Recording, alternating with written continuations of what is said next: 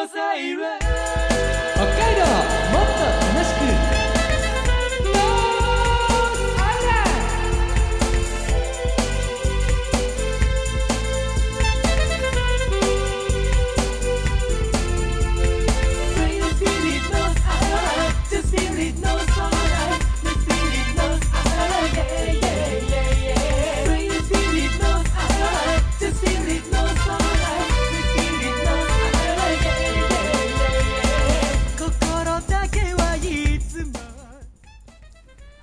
おはようございます。こんにちは、こんばんは。ノースアイランドでございます。この番組は北海道をもっと楽しく感じることができる B 級旅バラエティーです。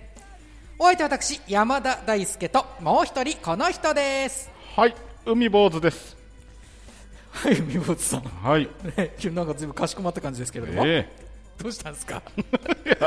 たまにはね、かしこまって、だって、このノースアイランドね、はいはい。まあ、今年というか、今季というかね、ええ。はもう、あの、一旦その、まあ、ダンディという目標をね、私は掲げてるわけですよ。はいはい。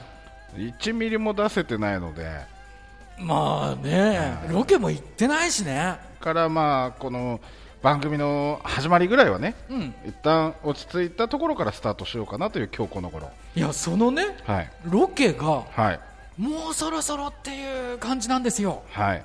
まあもちろんあの、ね、新型コロナウイルスの、ねはい世間の状況にもよるけれども、はい。まあこの松山湿原に挑むもそろそろ終盤なのではい。次のロケみたいな感じの準備にね実を言うとノースアイランド実行委員会は入っててねはい。じゃあ次の企画っていうのはやっぱりそのダンディーなっていうか、はい。なんか大人なところを出すんですか、出すまあ、内容によるんじゃないですか、あの例えば、例えばですよ、ええ。全然、全然多分そうじゃないと思うんですけど、ええ。例えば遊園地みたいなとこ行きましたっていうところでね、遊園地行きました？みたいなところで、うん。あのーそのコーヒーカップ乗りますみたいなおーコーヒーカップ。状況で、うん。ダンディーにはできないでしょ。あれ？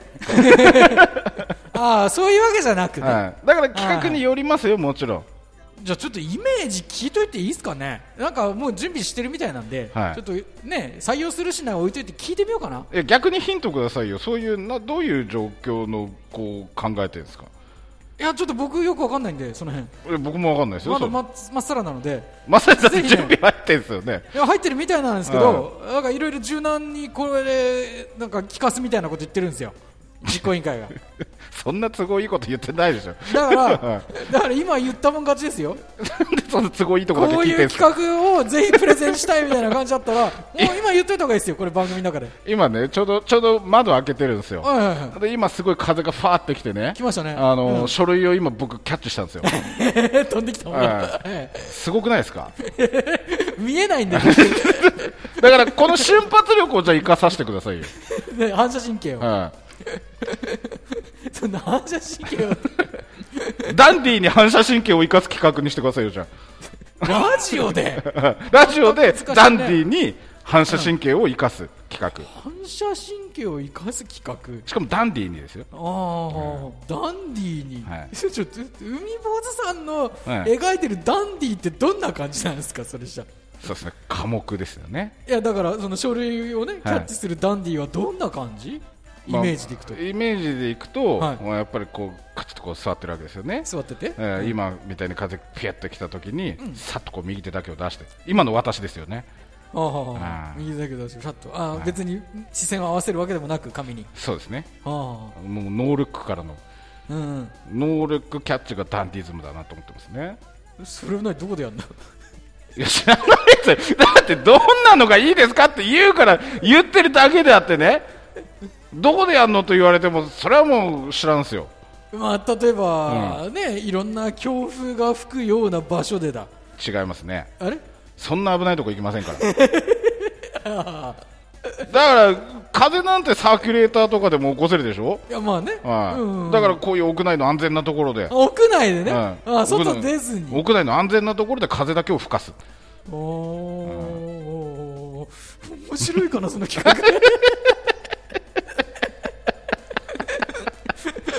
もうもう僕は面白さとかじゃないです。よダンディズムを出したい。出した後のリスナーの皆さんの反響来るかな？日本一の旅公演です。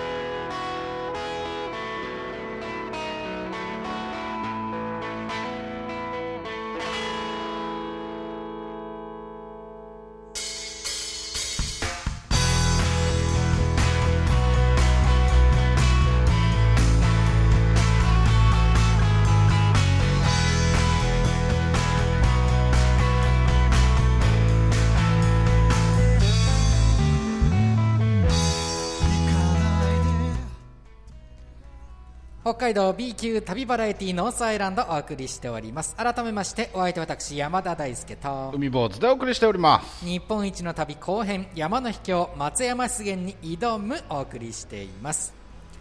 初日幌加内町にある朱鞠内湖で絶景とスリリングな時間を堪能した我々です。2日目は美深町にありますトロッコ王国そして松山湿原を訪れましたそしてこの松山湿原に入っているわけなんですけれども北海道自然環境保全地域日本の重要湿地500の一つに数えられている標高797メートル日本一北にある高層湿原です。なお松山湿原は北海道三大秘境の一つに数えられており山の秘境と言われています。この収録音声の中でもたびたび出てくる小幌というワードなんですけれども小幌駅という、えー駅に我々は行ったことがあります。豊浦町にある小幌駅日本一の秘境駅というふうに言われているんですけれどもここが三大秘境の一つ陸路の秘境と言われていてで今回行った松山湿原美深町にありますが山の秘境というふうに言われている場所です。ロケは2020年7月に行いました。札幌から熊よけの鈴を用意していた我々なんですがトロッコ王国にてたまたますれ違った地元の方がじゃらんじゃらんと音がするほど大量の鈴を腰につけているのを見て戦々恐々。松山湿原は俯瞰で見てから登るか決めようとしていたんですけれども登山道前の駐車場にて一人の男性に声をかけられます。日本中を旅しているというその男性。熊は出ない。ここまで来たらもったいない。行くべき。その男性も朝登ってきた人にもったいないよと言われて行ってきた。登山道はそれほどきつくないよと矢継ぎ早にポジティブ要素を伝えられ2人は松山湿原に挑むという流れになりました。まあ最初こそ広めの登山道でしたがだんだんと狭くなって結局は我々にとってはもう急な坂です。なんとか5合目の展望台までたどり着いたんですが足に難病を抱える海坊主さんはここで無念の下山となりました。ね全然急だったもんね。いやーもうなんか膝を腰ぐらいまで上げないと、ねそれ分かりやすい表現、う。んもう登れないぐらいの角度でしたからね。ね。うん。で、まあ、結果、えー僕と海坊さんが別れて、えー私山田大輔は一人で松山湿原を探索することになりました。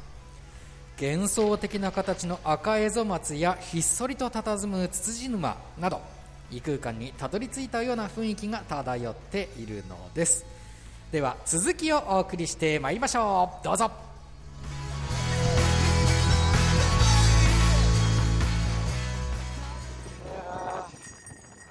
まさに秘境。ああ秘境というのはよく言ったもんですねこれね。ああ秘境ですよ。すごいよね。まあめめったにお目にかかれないというか。一生でもこの一回しか見ない景色ですよだからもしね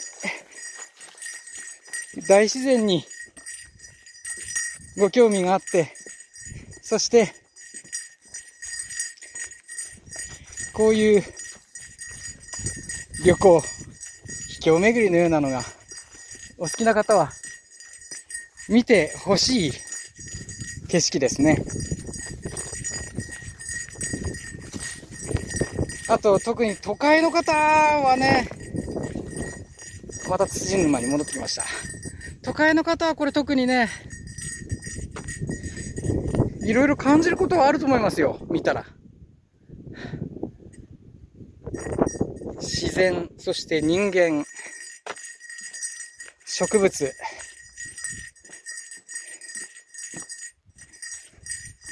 あと動物ね、他のね。まあ生き物全体。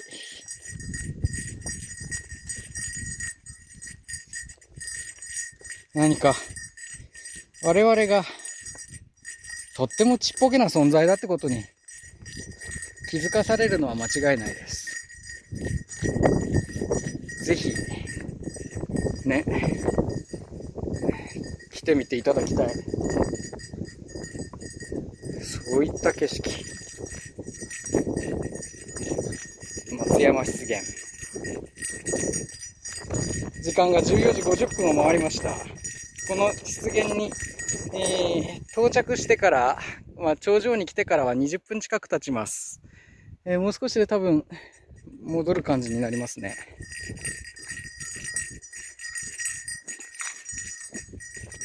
いやー、ほんとね。さあ、帰ります。北海道三大秘境の一つ。松山湿原。今、まだ戻り道じゃないんですけどね。遊歩道の中なんですけど。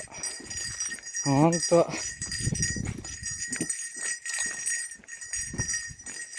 これはね、遊歩道。これ、歩いてるだけでもね、なんか別世界なんですよね。やっぱりね、今までの、あの、木々とか、もうあの、今までの我々の常識で考えている枝の付き方とかしてないんですよ。あの、全部反対なんですよね。傘で言うと、よくあのね、切って傘のようになってるじゃないですか。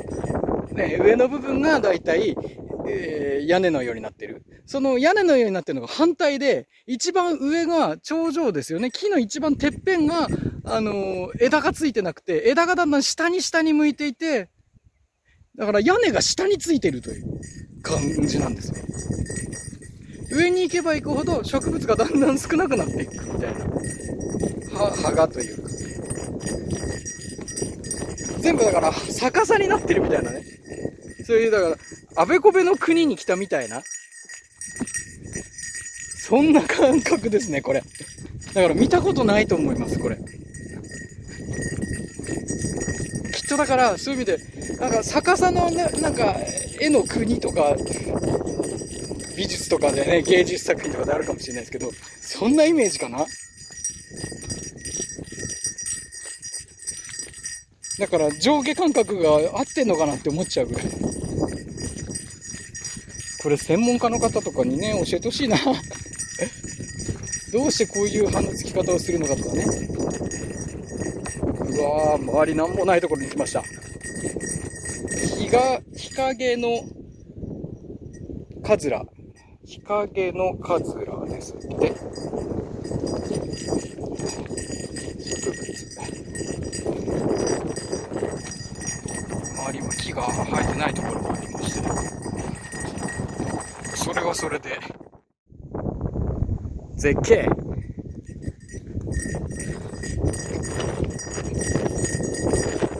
だからこの別世界、あんまりね、また登山道に登りたくな、降りたくなくなってくるって、ここまで来る。と。いやでもね、ほんとね、男性の方、勧めてくれた方、海坊さんには本当申し訳ないんだけど、当にね、ありがたいです。行ってみたらいいって言ってくれましたから。本当はやめようと思ってましたけど、まあ来てみるもんですね。一生でこれ、多分見ることはないだろう景色。まあ、ノースアイランドね。こうして、長くやってきましたけれども、たくさんの方に支えられて、で今本当に途中の男性の方もね、優しくお話ししてくださって、本当に皆さんに支えられてきたんだなっていうのがよくわかります。では、これから降りたいと思います。男性の方いらっしゃったな、今？スタジオの山田大輔ですここで一旦ブレイクタイム1曲お送りしましょうただいまデジタル配信中の新曲です山田大輔で「つながるポップアレンジ」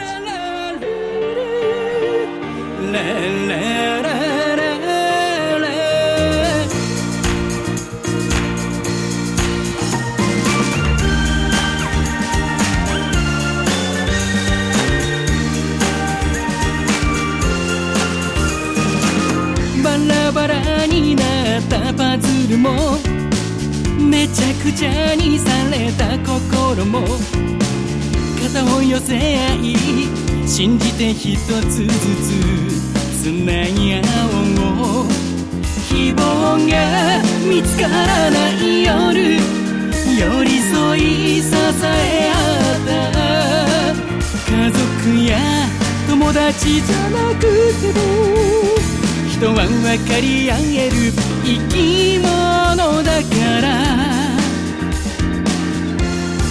この胸に誇れるなら泣きたくても明日へ誓った。ふるさとは取り戻す。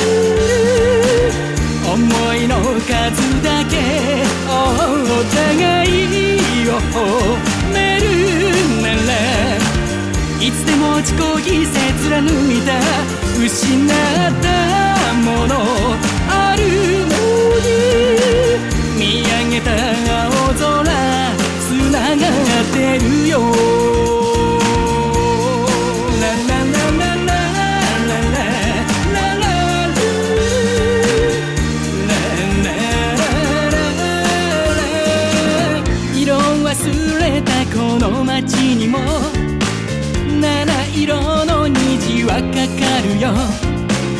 たどり着けない場所なんてどこもありはしないから。笑顔がこぼれてきたら奏でられるよメロディー。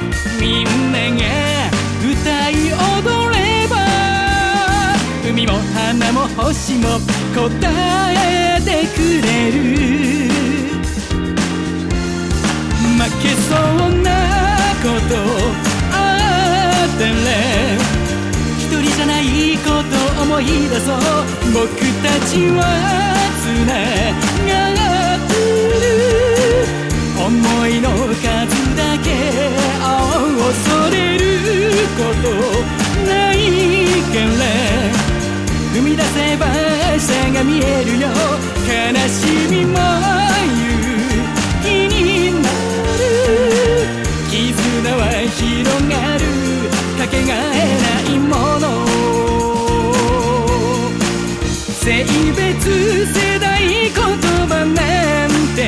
Ningele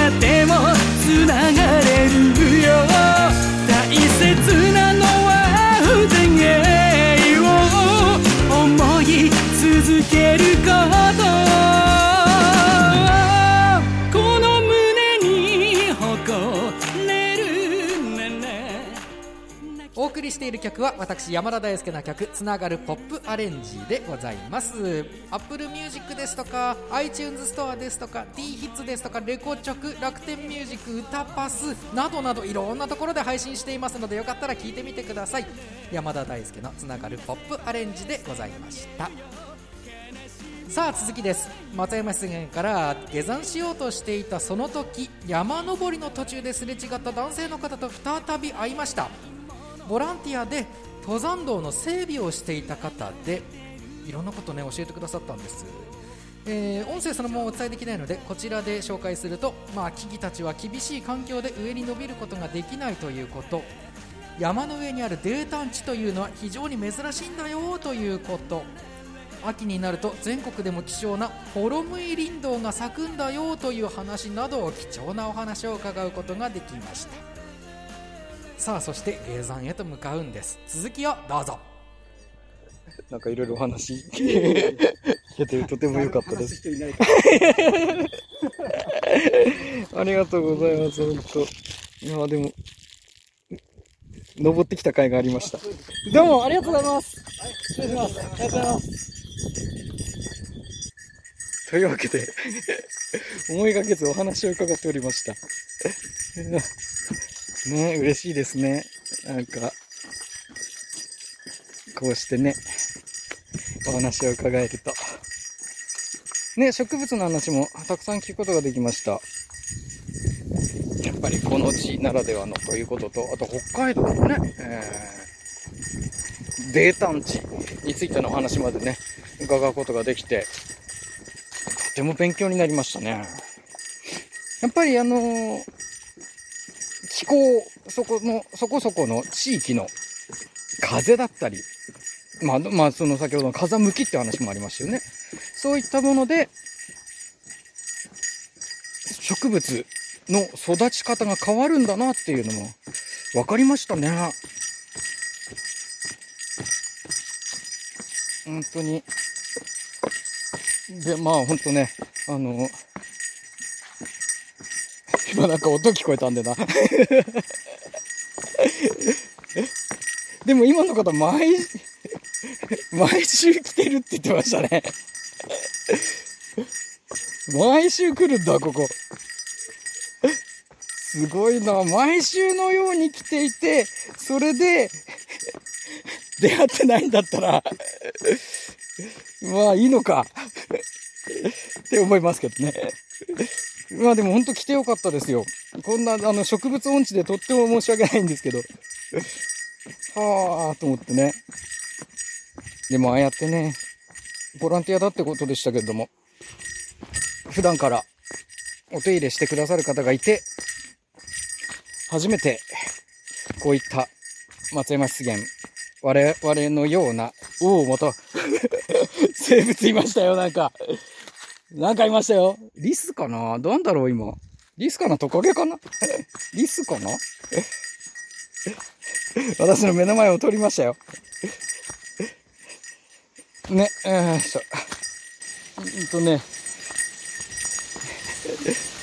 すごい風。今度は下り坂なんで、小幌に比べるとこれ、えー山の秘境。下り坂はそんなに辛くはないかなと。小幌のあのロープを使わないと降りれないとか登れないとか、そういうのに比べると幾分楽な感じはしますけどね。15時10分です。今降りております。ね、いろいろお話しさせていただきました。嬉しいですね。あの湿原の上で男性とお話できるって。あの、人間と話ができるって、やっぱりあの、幸せな気持ちになりましたね。仲間だみたいな、そんな意識になりますね。でも、ほんとね、先ほどの話ですけど、こうやってね、あの、お手入れ、お手入れをしてくだ、まあ、看板持ってましたけど、お手入れをね、えーしてくださる方がいるので、こういう山道も、幾分登りやすくなってるんですよね。本当だからありがたいですよ。ボランティアでやってらっしゃるって。ねで、自然保護をしてくださってるっていうことです。なんとまあ、素敵な方なんだろうなって。